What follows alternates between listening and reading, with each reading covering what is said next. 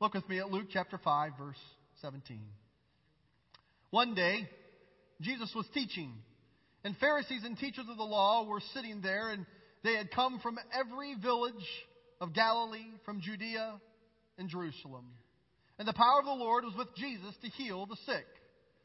Luke 5, 18. Some men came carrying a paralyzed man on a mat and tried to take him into the house to lay him before Jesus. I want to pause right there for just a minute, get a little bit of background. I want us to put ourselves in this real life story of what took place. Jesus is in this house. He is teaching. It's packed full of people, and we don't know the name of this paralyzed or this paraplegic man. I don't know, for the sake of discussion today, let's call him Pete, the paraplegic guy. While we're not told what his name is, he was a real person with real issues that were right up in his life every single day. And he had these friends that were carrying him. They weren't just out for a walk. They weren't just say, hey, this is just our afternoon walk carrying our friend Pete around. No, they had a mission. They had heard about Jesus. They heard that Jesus had the power to bring healing. They knew their friend Pete had healing, and he took, they took him to Jesus. They didn't just stumble into the house. They were on an on purpose mission. Look at verse 19.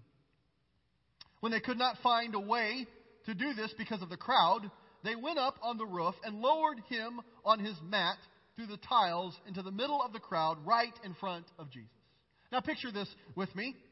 You go into this house and his buddies are there trying to bring Pete to Jesus and they're trying to get into the house. It's totally packed and they're pressing up against the crowd. And, and I could just imagine as they're taking their friend in, they, they come to this lady who's in front of them and they're trying to make their way through and they make their case and they say, This is our friend Pete and, and he's paralyzed and he needs the touch of Jesus. And this lady, I don't know, the text doesn't tell us, but I can imagine would say, Well, my hip needs touch. I need Jesus to heal me. And the person in front of her, he'd say, you know, I've got these things all over my skin and I need Jesus to, to heal me. And, and there's person after person who has their own reason why they want to get close to Jesus. They want to see this Jesus.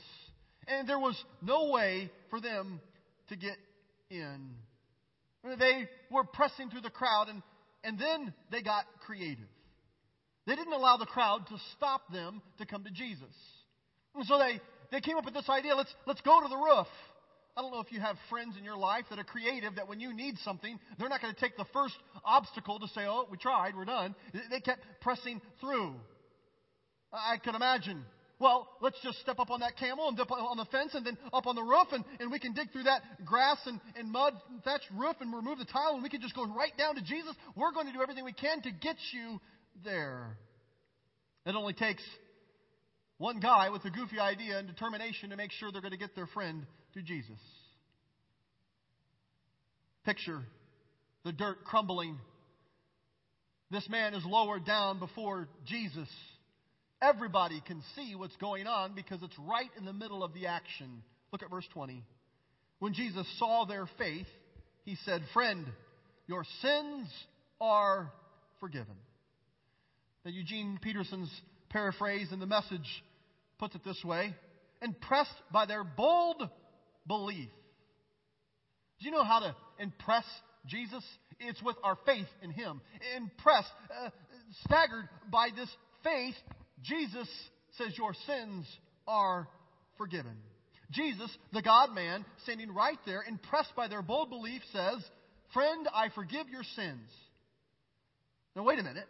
We need to take a time out because here, this paraplegic is, is seeking to be healed from his body. And not that it's a bad thing to have your sins healed, but I, I don't know. If, if I'm the paraplegic guy, if I'm Pete and my friends are taking me to Jesus, the obvious need is I can't walk, I can't run, I can't ride my bike anymore, and I want Jesus to heal my body. And he's taken there, and Jesus says, Your sins are forgiven. I, I wonder if what went through his mind is that's good to forgive my sins, but, but I, I don't want just my sins forgiven. I want, I want my legs to work again. I want my body to work again. And we begin to see another nuance of this real life story that Jesus brings. Jesus knew the deeper need.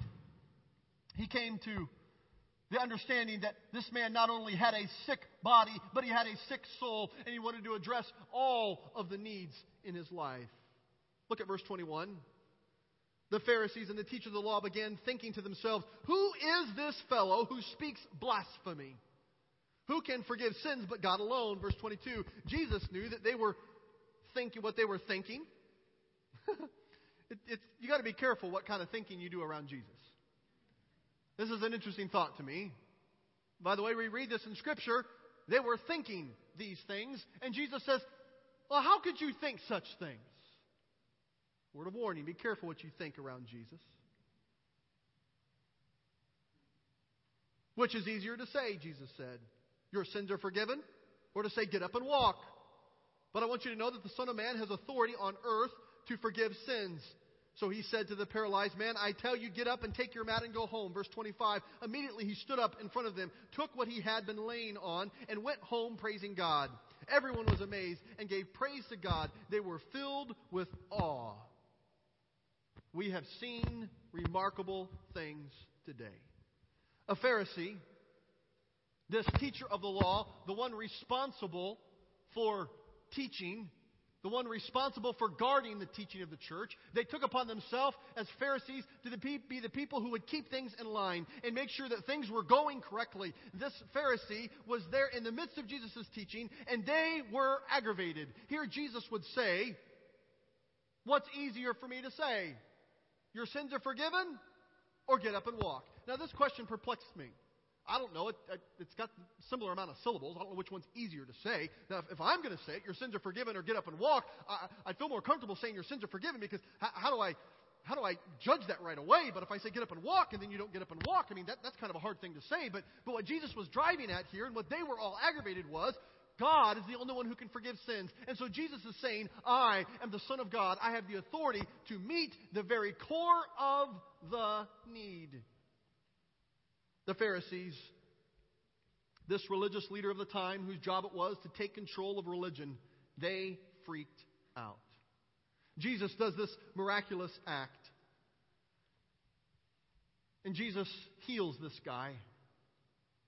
And then it says he gets up praising and bringing glory to God as he leaves. Now, I don't imagine that after he was healed that he climbed back up through the hole in the roof. My guess is he wanted to put action to these new legs of his to see how they would work, and he would make his way out. The crowd that had blocked him before, now seeing this thing, had to have parted, and he walked out. And can you imagine his friends? They had some faith some faith that they brought him to Jesus, but could it be that they were now paralyzed in their disbelief that this had taken place in this dramatic fashion? And they're leaving and giving praise to God. But the scripture says all the people said, What we have seen, what we have witnessed here today is unbelievable. This is of God. And they gave praise to God. Now, the question we need to ask is who cares? So what? That was 2,000 years ago. What does this mean to Brady? What does it mean to you? Why should we be concerned about this? Friend, I'm confident that God has a word for us today. He has some encouragement for us today as we see how He worked then, He still works now. Now, if you have a different understanding of the Bible, if you think the Bible is a collection of exceptions, of things that happen one time that God never ever does again, then this may be very frustrating to you. But I believe that the Bible is a book of examples of what God has done and what He continues to do in our life. And I want us to begin to look and see what it is that could possibly be keeping you and me from Jesus. So this morning, I think there may be a number of different characters in this real life story that our hearts could identify with. First, when we ask the question of what is keeping us from Jesus, I wonder if it's the crowd that is keeping you from Jesus. Maybe you have never ever accepted Jesus Christ and there's something blocking you from Jesus. And maybe you have fallen away from Jesus. You need to come back to Him. Maybe that you are a believer. There's no disobedience in your life, but there's a distance between you and Jesus. But the question is still the same. What is keeping you from Jesus? Could it be that the crowd is keeping you from Jesus? Is it the sway of the masses that keeps you from Him? Is it the busyness of your life that keeps you from Jesus? Is it the demands that others have, the crowd around you, the demands that they have that are very real that push you out? Are you surrounded by so much stuff that you have had a hard time seeing Jesus? Maybe it's not the crowd, maybe it's your condition that keeps you from seeing Jesus. Is it your pain, the very real pain that you're going through that keeps you from Jesus? Is it your apathy that keeps you from Jesus? Is it that injustice that you've experienced that keeps you from being close to Jesus right now? Maybe for you, it's your self denial. I don't really need Jesus today that keeps you from Jesus. Is it your satisfaction with meeting Him once before in your life, but not desiring to meet Him every moment of your life that keeps you from Jesus today? Is it your condition, the condition of your body, the condition of your emotion, the condition of your soul? Is it something that you are experiencing right now that is keeping you from Jesus? Maybe it's the critics. Maybe it's a fear of what other people will say that keeps you from Jesus. Maybe it's you being the critic, your own skeptical thoughts that keep you from Jesus. Is it your own criticism? Your criticism of others, your criticism of the church, your criticism of certain leaders that keeps you from Jesus. Friend, the fact of the matter is that Jesus is still doing miracles today. He still wants to have an encounter with you today. He wants to touch you today. He wants to be close in your life. But Satan hates it when you get close to Jesus. He's going to do everything he can to keep obstacles in your path. But Jesus has something for you today. Well, let's make this personal. If you want a relationship with God and you don't have one, then let me give you some things that we can do. If you want to get back in right relationship with God, then let me give you some action steps. If you want to grow in your intimacy with the relationship with Jesus, here's some things that you can do. I can't do this for you, but it's what we do with our relationship with Jesus that makes all the difference. The first is this identify your roadblocks. The paraphrase says they were looking for a way to get into the house and set him before Jesus when they couldn't find a way in because of the crowd. There was a roadblock, there was an obstacle that stopped them. Can you identify what's blocking you from seeing Jesus? Getting close to Jesus. Friend, I walked through a litany of things. Is it that pain that you're facing that is blocking you from Jesus? Is that sin blocking you from Jesus? Is it that willful disobedience that's blocking you from Jesus today? Is it your passion to have your way more than Jesus' way that's blocking you? What is that obstacle that's in the way? I think for some of us, that obstacle is definitely some things that we want to deny.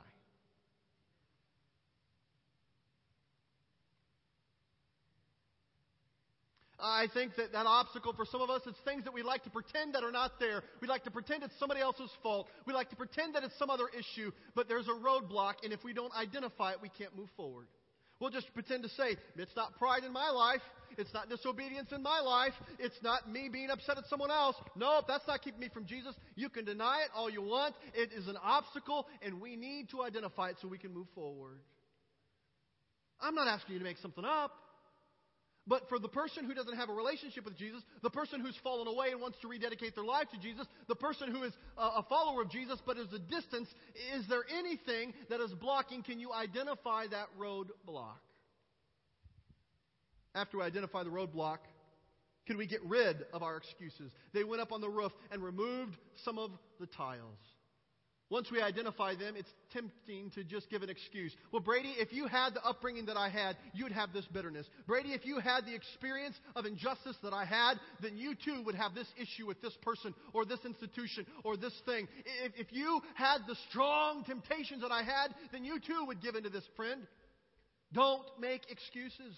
I'm not trying to belittle what you're going through. I'm not trying to say that if I knew every part of your story, it wouldn't break my heart. I'm sure it would. But what I'm trying to say is, in compared to who Jesus is, excuse is not worth it. The roadblock doesn't make sense. No matter how much of an injustice you were given, no matter how much of a temptation you face, no matter how dark the day seems, it does not compare to the greatness of what Jesus wants to do in your life. Don't settle just for the roadblock, just for the excuse. How easy it would have been for these guys who took their friend to Jesus to give the excuse and say, We tried. We tried. We took them out. We got them close. There's a crowd. There's a line. Other people are in line. And so what are we to do? I'm just going to give up. But they had the tenacity to say, no, we're going to keep pressing in. We're going to look for every possible way and not give up until we are with Jesus. I don't think that the scripture gives us enough clues to know their personality. But I don't think the scripture would be telling us that, well, this is because they're such extroverted guys or such uh, flamboyant guys that they would just dig holes in roofs and get to places. I think what we can take from this passage of Scripture is that there was a perceived urgency in this man's physical condition, and there was a perceived uh, importance of how Jesus was the only one who could help. And you put those together, and you get the outcome of what they did. Get rid of the excuses. Do whatever it takes to get close to Jesus. Third, what do we do with this? Don't hide your pain. They let him down in the middle of everyone right in front of Jesus. As this paralyzed man was being lowered right in front of Jesus, how could he hide what's wrong with him? Everyone knew what the problem was. Everyone could see. They were in on what was taking place. And yet, so many times, we try to hide our pain. We try to hide what it is we need to have an encounter with Jesus about because we're afraid of what others will say. We're afraid that we won't, we'll be judged. We'll be, for all these other reasons. Don't hide your pain. You can hide your pain from me. You may be able to hide your pain from the person next to you, but you can't hide it from Jesus. Jesus sees every aspect of your pain.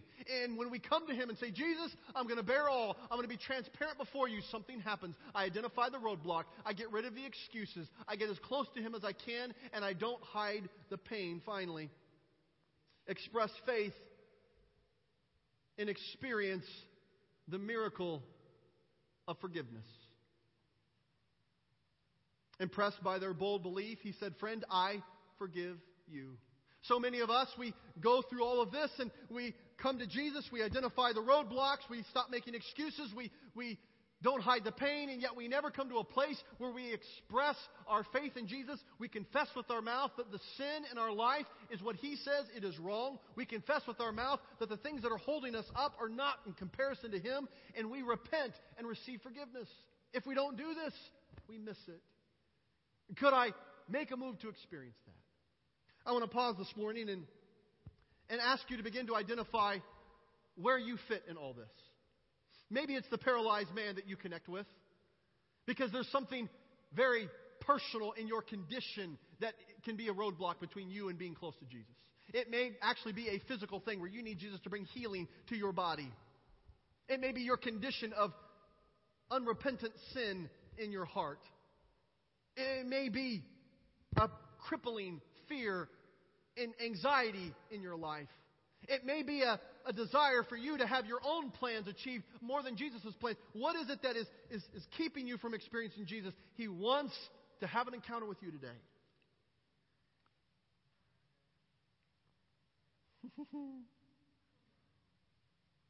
If you've sensed I'm hesitating, I'm trying to be obedient to God, and I don't know that I want to share every story He's telling me to share, but I'd rather be obedient than do what I feel comfortable. So we'll just let it happen. I'm convinced that there's many. I was going to say one, and the Lord said, say many, and I said, that's rude. I should say one, and He said, do what I said.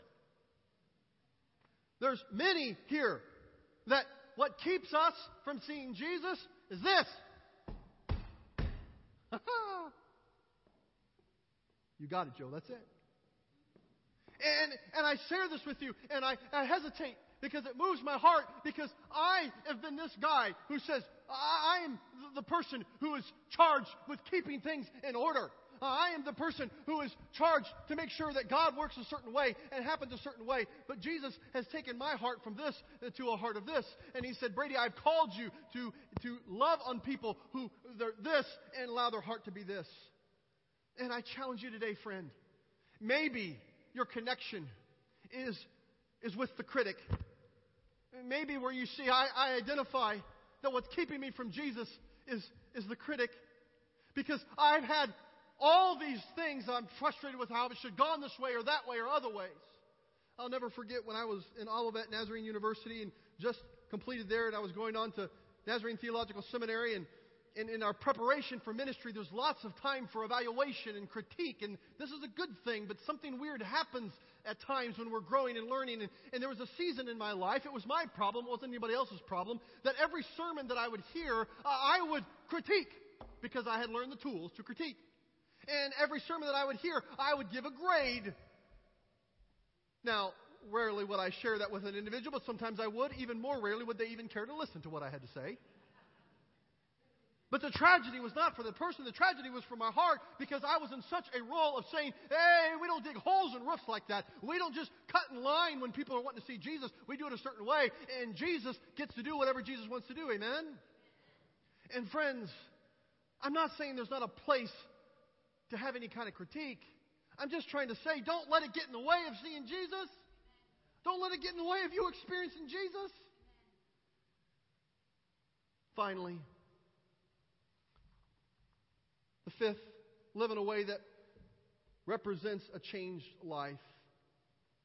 Without a moment of hesitation, he did it. He got up, took his blanket, left for home, giving glory to God all the way. For some of us, the takeaway from this is not only to identify the obstacles, to stop making excuses, to stop hiding in pain, to experience forgiveness, but for some of us, we need to live in a way that represents our life has changed. It's the best thing I've ever done in my life is to fall in love with Jesus. If that's our prayer, somebody needs to tell our face that we can tell someone else that it's actually a good thing. I think sometimes we live the Christian life is, oh, help me, God. Help me just hang on. Someday I'm going to get to heaven. Someday I'll make, how, how you going? Oh, I'm making it somehow. I don't want to make it somehow. I want to make it with all the love of Jesus in my life. Now, I'm not trying to say that you don't have pain. I'm not trying to say it doesn't hurt when people say stupid things about you. To, take it for Jesus. Let Jesus be all that you need. Now, here's the kicker.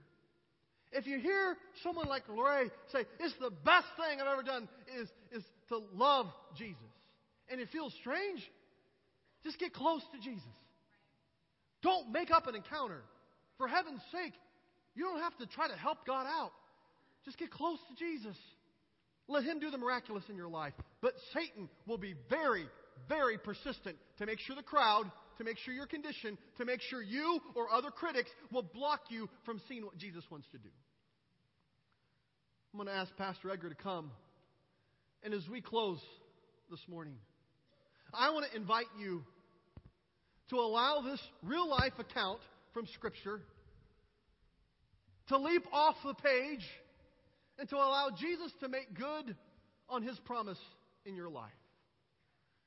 So I ask you, friend, what is it today that could possibly be keeping you from Jesus? Maybe it's a skewed idea of who He is. Maybe you think that Jesus is mad at you. Maybe you think that He's ready to throw lightning bolts down at you. He loves you. He loves you enough that He wants to work on things in your life and, and, and bring some change in your life, but He loves you. Don't let a skewed idea of who Jesus is get in the way of what He wants to do in your life. And maybe you're here today, it's the whole crowd thing. You love Jesus. You're not trying to run from Him, you're not trying to resist Him. It's just a bunch of stuff, a bunch of busyness, a bunch of real needs of other people around you that they're just kind of there and, and you're not trying to get through. But, but friend, don't give up. Press in. Come. Do everything you can to get in the presence of Jesus. Maybe, maybe today, God will do something and free you in your heart from the fear of people who do this in your life. Maybe He will free you like He's done and is continuing to do in me, and to, to free you from being a person who does this and just say, Jesus, you are the one that we serve. And you don't need me to try to make sure we keep your gig in order. Now, hear me. I'm not making a case for chaos for the sake of chaos. I'm just making a case for Jesus. If he's powerful enough to speak and things come into existence, I think he's powerful enough to make sure his word gets preached the way he wants to be preached. What I want to ask you to do in about 15 seconds, I want to give you an opportunity to resist the thousands and thousands of reasons that Satan will bring to your mind to, to keep you from Jesus. There will be all kinds of reasons why you should not come forward and pray. In just a minute, we're going to open up the altars and pray. If you're new at Grace Point, these benches up here, these altars, is not the only place we pray, but it's a good place to pray. And we come forward because when Jesus calls a disciple, he says, Put feet to your faith, step out and come forward, and let's pray. And in just a minute, we're going to have an opportunity to seek Jesus. Those who don't know Jesus, to, to meet him for the first time. Those who need to recommit their life, to, to come and, and recommit their life and meet with Jesus. For, for many who have a relationship with Jesus, there's no willful disobedience, but they need an intimacy with Him, and there's things that are blocking that with Him. We want to meet Him here. But here's what's going to happen. Right now, there's thousands of things bombarding your mind of why, why there should be a roadblock, why you shouldn't do it. And guess what? I'm one of them. Someone, it's just, well? That's what's happening. And he's going to be someone, for someone, I am not that important. Don't let me keep you from Jesus. He's not that important. Don't let him keep you from Jesus. That pain that you're feeling in your body, it's real. I'm not denying it, but don't let that keep you from Jesus. The person across the row from you, they, they, I know there's, there's something you need to work through, but, but don't let them keep you from Jesus. The, the, the discomfort, the possible embarrassment, I know it's a real thing, but don't let that keep you from meeting Jesus. Here's why. Not to minimize what you're feeling or going through, but I want to maximize how good Jesus is. If God is speaking to you, don't wait for anybody else. But you just do the tough thing. You stand up as we sing, and you come, and let's meet God at this place of prayer. If God's speaking to you, let's do that right now. Jesus, Jesus.